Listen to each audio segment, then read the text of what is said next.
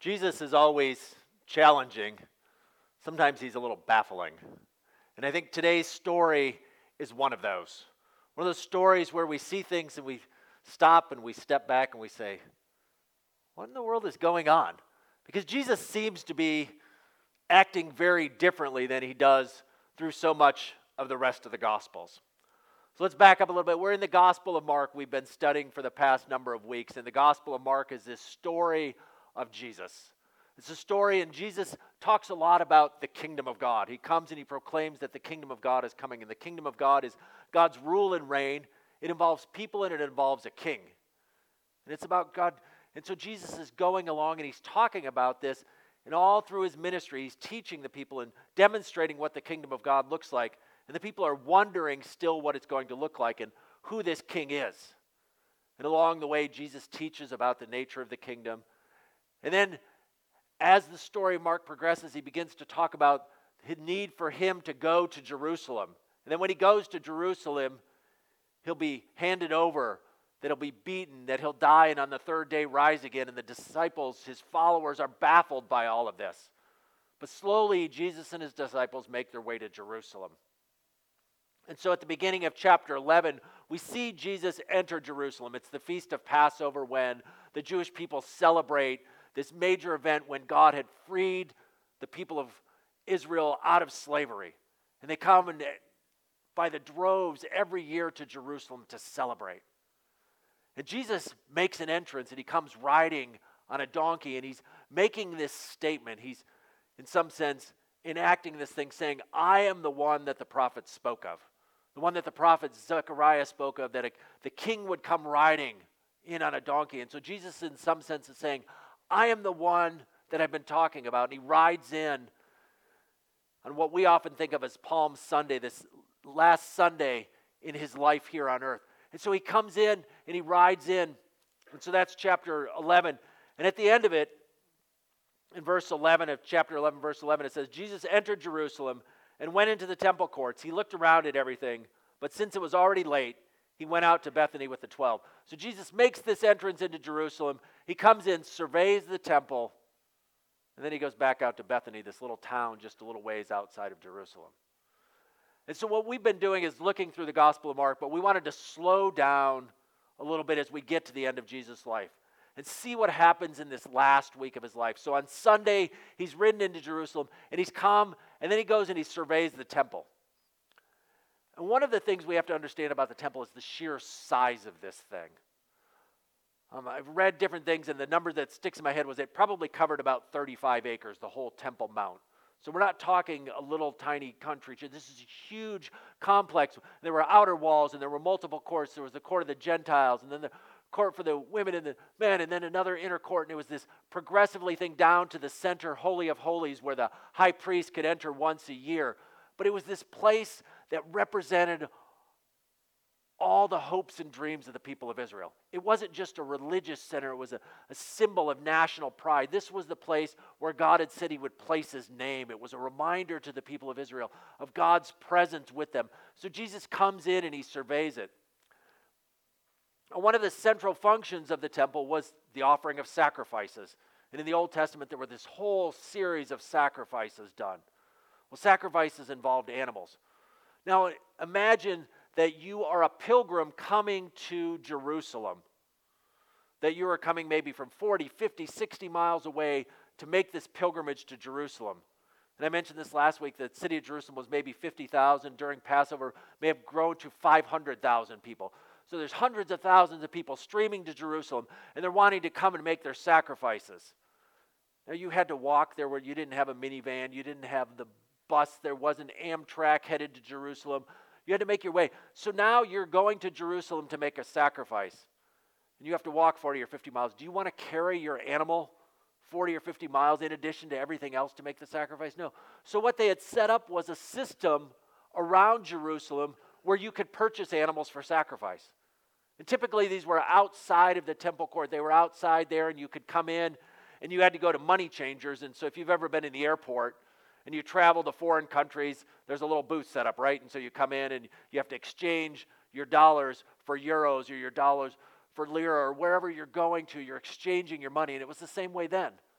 there was one type of currency accepted in the temple, and there were all these other things. So people would come in and they would exchange their money, and then they would purchase their animals, their sheep or their doves or their cows for the sacrifice, and they would go in.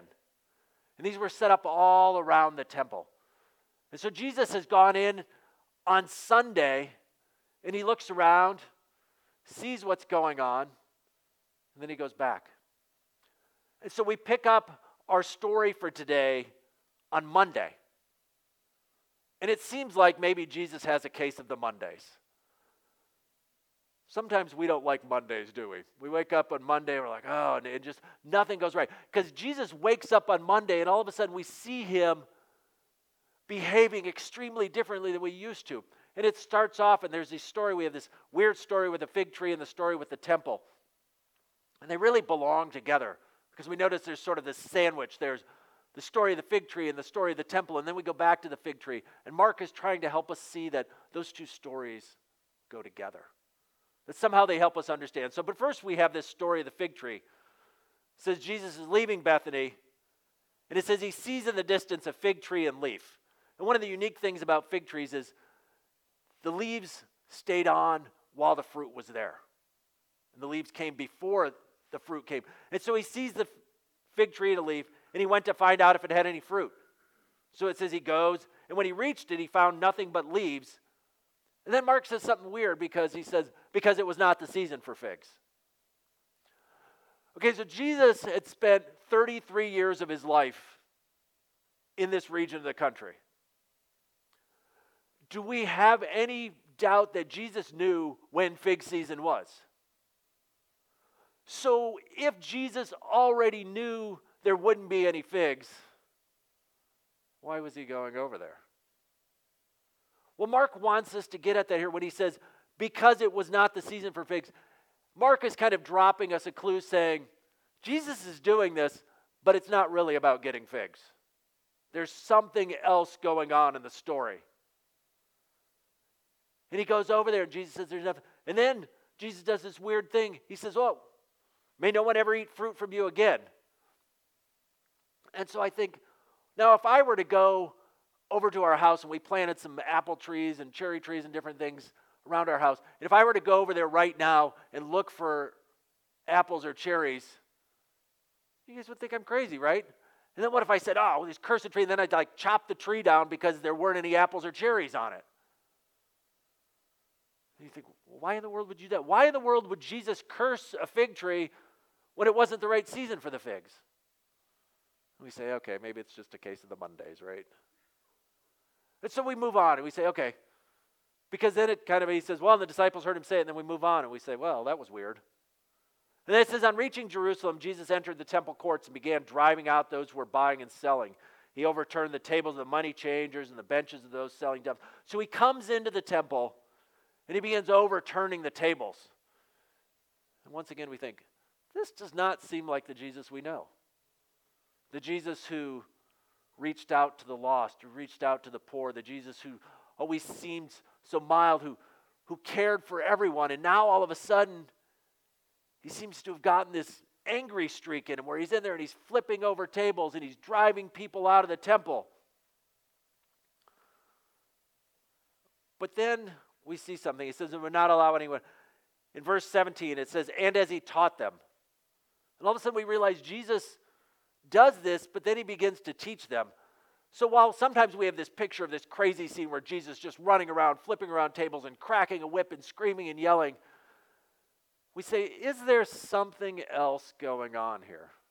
Is Jesus doing something else in this action? And we get a hint of it when he teaches in verse 17. It says, And as he taught them, he said, Is it not written? Now, is it not written? What's that a clue? It's a clue that he's quoting from somewhere else. I mean, this is a way of saying, is it not written, is saying, open your Bibles, people, please, is what we would say. He would say, okay, here's this quote. He says, My house will be called a house of prayer for all nations, but you have made it a den of robbers. Now, if we were to open our Bibles, if we were to look and say, we wouldn't find any one place where both those things occur. But we would find two places where half of that occurs. So the part about a house of prayer for all nations in one place and then the den of robbers in another. So one is in Isaiah, one's in Jeremiah. And so maybe the clue to understanding what Jesus is doing is to go back to those. So the first one is from Isaiah chapter 56. And so the first 55 chapters of Isaiah, quick review, is that in those first 55 chapters, God has been calling his people to behave a certain way. He says, You living as my people means you are to live a certain kind of life. But there's also this recognition that they're not living it.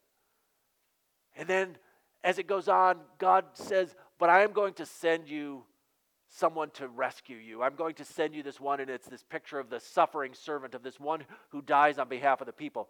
And then as the chapters finish from 56 to the end of the book of Isaiah in chapter 66, it's this picture of how those two things work together, of being empowered by God's grace to live a certain way. So I'm going to read to you a little bit from chapter 56. It says, This is what the Lord says maintain justice and do what is right, for my salvation is close at hand and my righteousness will soon be revealed. Blessed is the one who does this, the person who holds it fast, who keeps the Sabbath without desecrating it, and keeps their hand from doing any evil. So he's saying, this is still the people, the call to the people of God. That we're to live in a different way.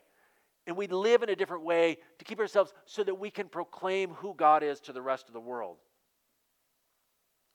And he goes on and he says, To the eunuchs who keep my Sabbath, who choose what pleases me and hold fast to my covenant, to them I will give within my temple and its walls a memorial and a name better than sons and daughters. I will give them an everlasting name that will endure forever.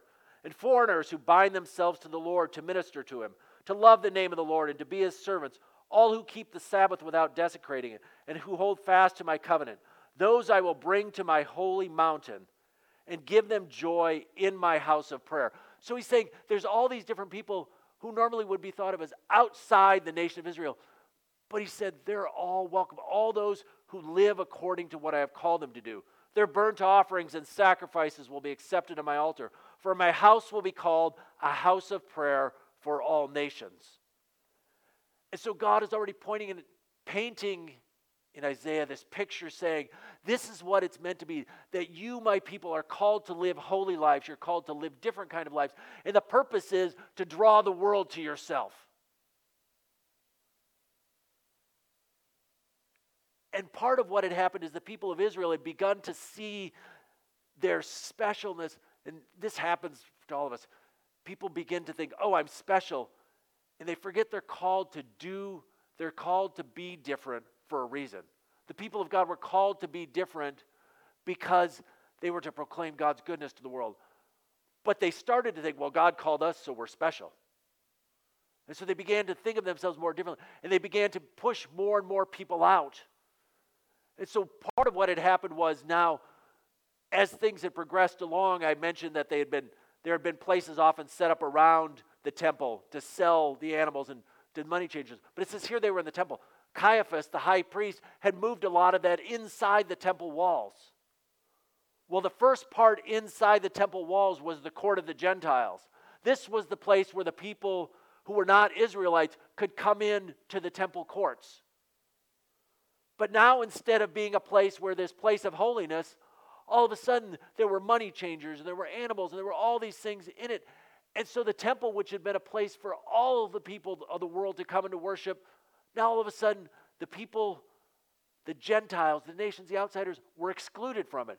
And so when Jesus says, "This me call the house, he's saying, he's looking around and saying, You've forgotten your purpose. You've forgotten why God called you. And then Jeremiah. And the prophets are fun to read sometimes, but sometimes they're a challenge because they really, they just, they don't hold back. And so Jeremiah is around the year 600. This is just before the people of God are taken off into exile. And he's warning the people of their consequences. And he says this This is the word, this is Jeremiah chapter 7. This is the word that came to Jeremiah from the Lord. Stand at the gate of the Lord's house and there proclaim this message. In other words, go to the temple Stand at the gate of the Lord's house and proclaim this. Hear the word of the Lord, all you people of Judah who come through the gates to worship the Lord. This is what the Lord Almighty, the God of Israel, says Reform your ways and your actions, and I will let you live in this place. Do not trust in deceptive words and say, This is the temple of the Lord, the temple of the Lord, the temple of the Lord. And that wasn't me stuttering along the way here. It was this, is, this is what Jesus is, or what God is saying through the people. He's saying, the people would literally come and they'd say, Oh, this is the temple of the Lord, the temple of the Lord. It was kind of this chant, this rhythm they did.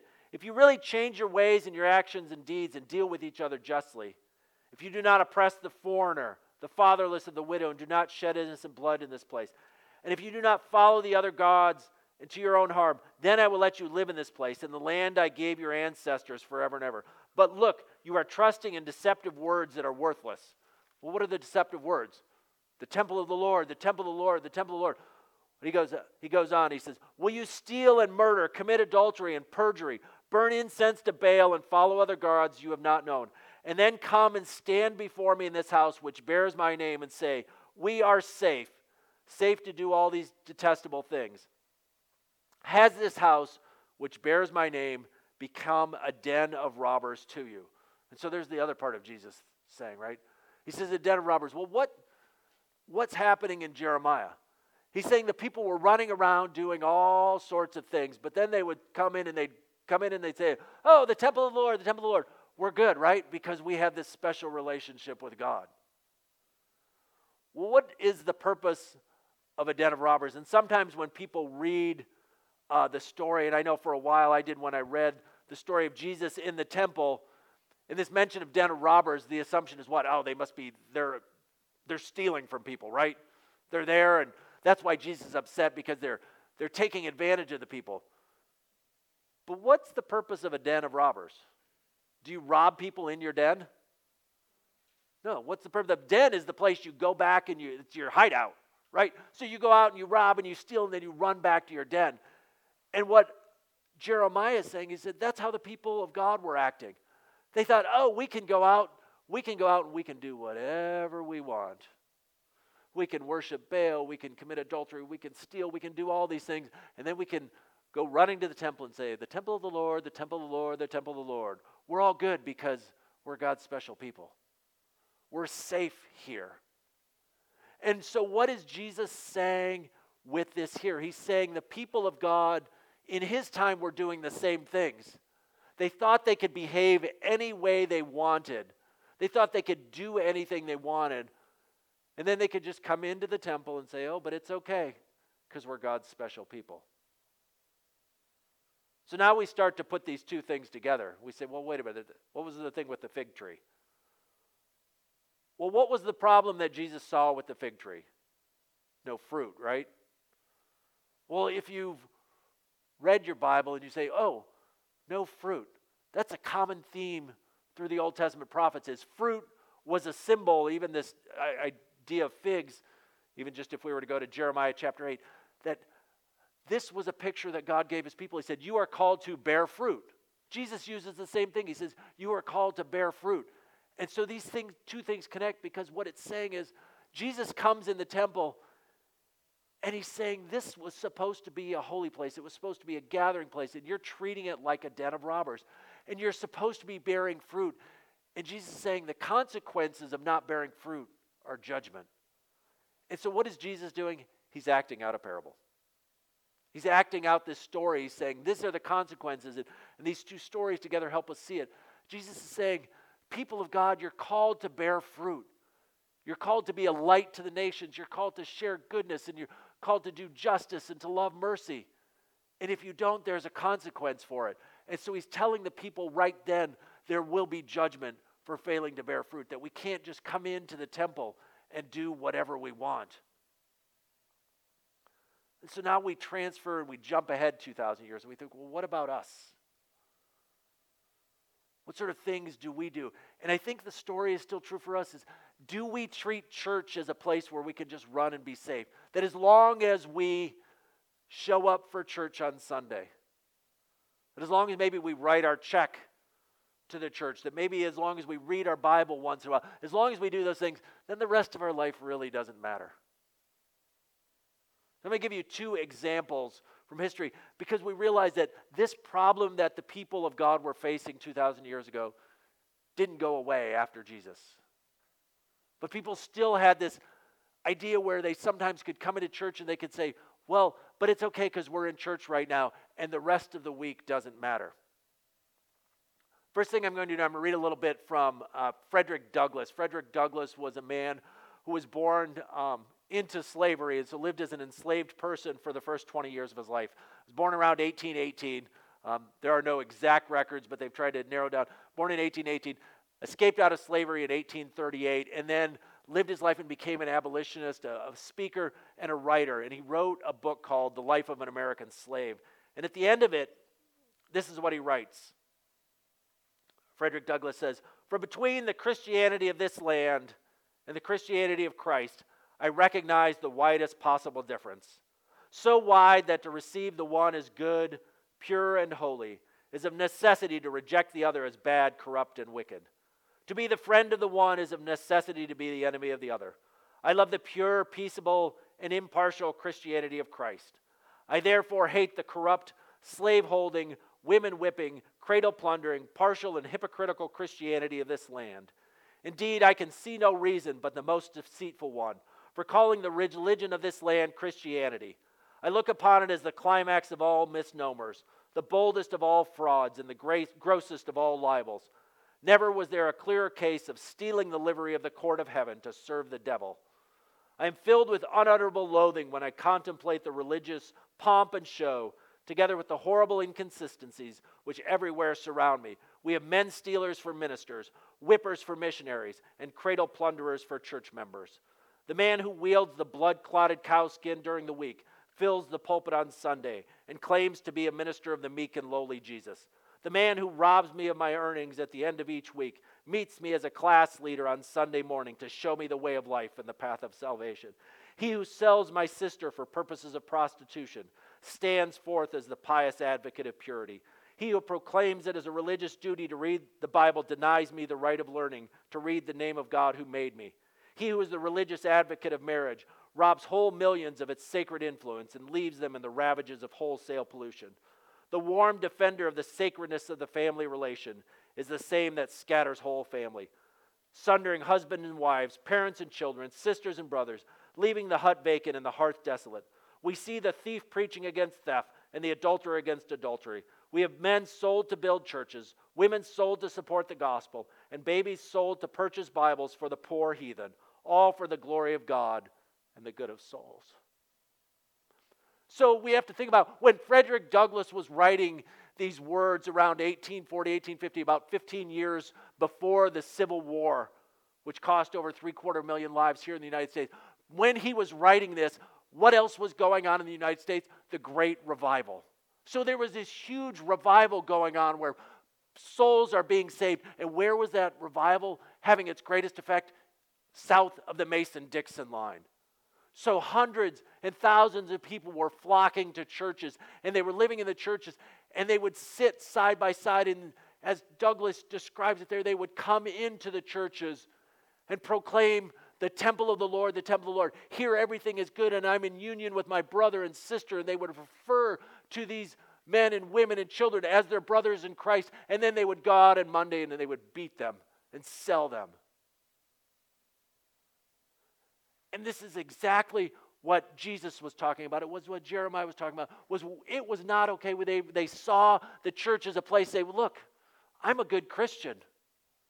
I come in and I preach the Bible, I talk about these things, and I enter into the church and everything's all okay.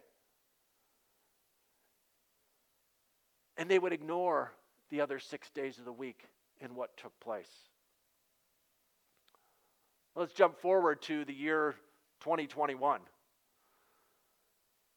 and I don't know how many of you are familiar with the story, but um, Ravi Zacharias is, was a leading apologist. He spoke around the world for many years, um, defending the gospel, leading uh, ministries, and bringing people to Christ. And recent, well, over the past couple years, things have come out, and recently the Ravi Zacharias International Ministries released a report that detailed in depth the way Ravi Zacharias had abused women over the course of his ministry, where he had a private masseuse that traveled with him when he went overseas, that he kept a, an apartment with her, that there were women and women. And one of the worst things I read, I didn't read the entire report, I read a little bit of it, was the part where there was a woman who came to him and said to him, You know, what you're doing is wrong, and I'm going to go and to tell someone about it. And do you know what Ravi Zacharias responded to her? What she said, he said was, If you do that, if you do that, you will ruin my ministry and imagine the millions of souls that will be damaged if you accuse me of doing this. The temple of the Lord, the temple of the Lord, the temple of the Lord. In other words, what Ravi Zacharias was saying, I'm doing all this great stuff for the Lord. So, all this other stuff, don't interfere with that by telling me I'm not living my life right. Don't interfere with all those things going on because if I am found out, if you tell people that I'm not really the person who I say I am, if you tell people that I've been abusing you, that I've been taking advantage of you, that I've been using my power in inappropriate ways, then this will harm my ministry. It will harm the souls of other people. He manipulated his position, he manipulated the cause of Christ to continue to abuse this woman. He did exactly what Jesus and Jeremiah were talking about. He said, Oh, the temple of the Lord, the temple of the Lord. As long as we're doing our holy stuff, then the rest of it doesn't matter.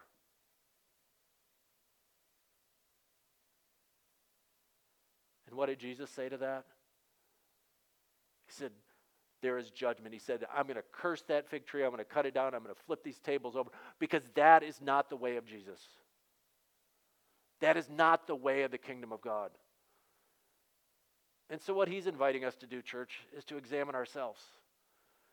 Is to say, how are we living out the call to be the people of God? How do we care for the poor? How do we care for the oppressed? How do we fight for justice in the world? And are we content to just come in sometimes and sit and say, but look, I'm here in church on Sunday.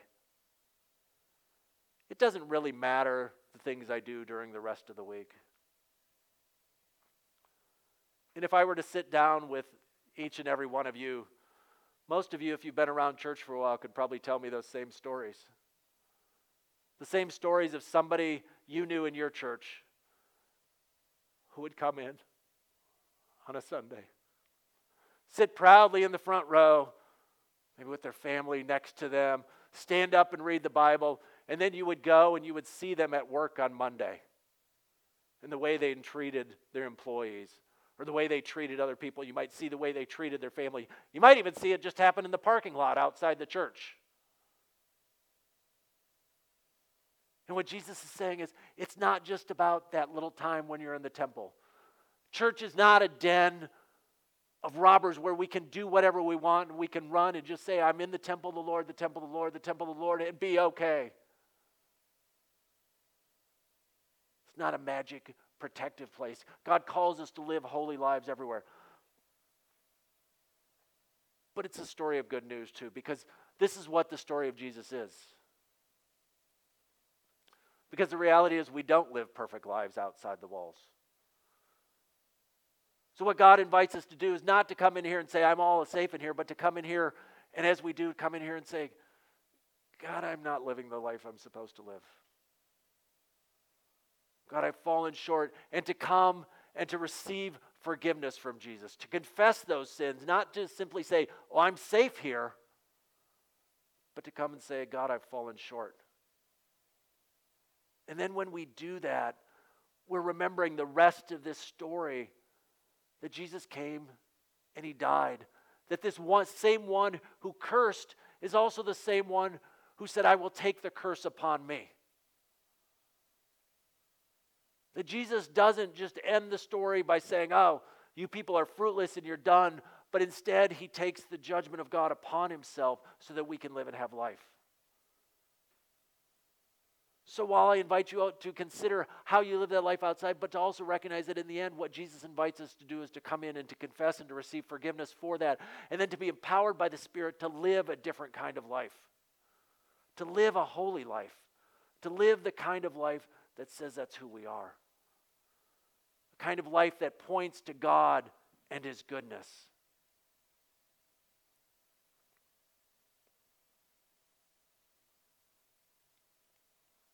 So when you come to church, when you sit down with your Bible, Don't think of it as a magical place to say, oh, I'm safe from everything else. I, it's okay because I'm in church now. But instead, to ask yourself, how does what I say and do and read here match up with the rest of my life? And then when it doesn't, to not deny it, to not say, but it's okay because I'm in here now, but instead to take that to Jesus. And to say, Jesus, forgive me. And to receive his forgiveness and to be transformed. Because that's the good news of the gospel. This gospel, this good news of the kingdom is that Jesus invites us and through his death and resurrection changes and transforms us to be the people that God has called us to be, to be a light to the nations. We are the people of God, called to be a light. May we be that light, empowered by the Spirit, forgiven by Jesus, and living under him as our King. Amen.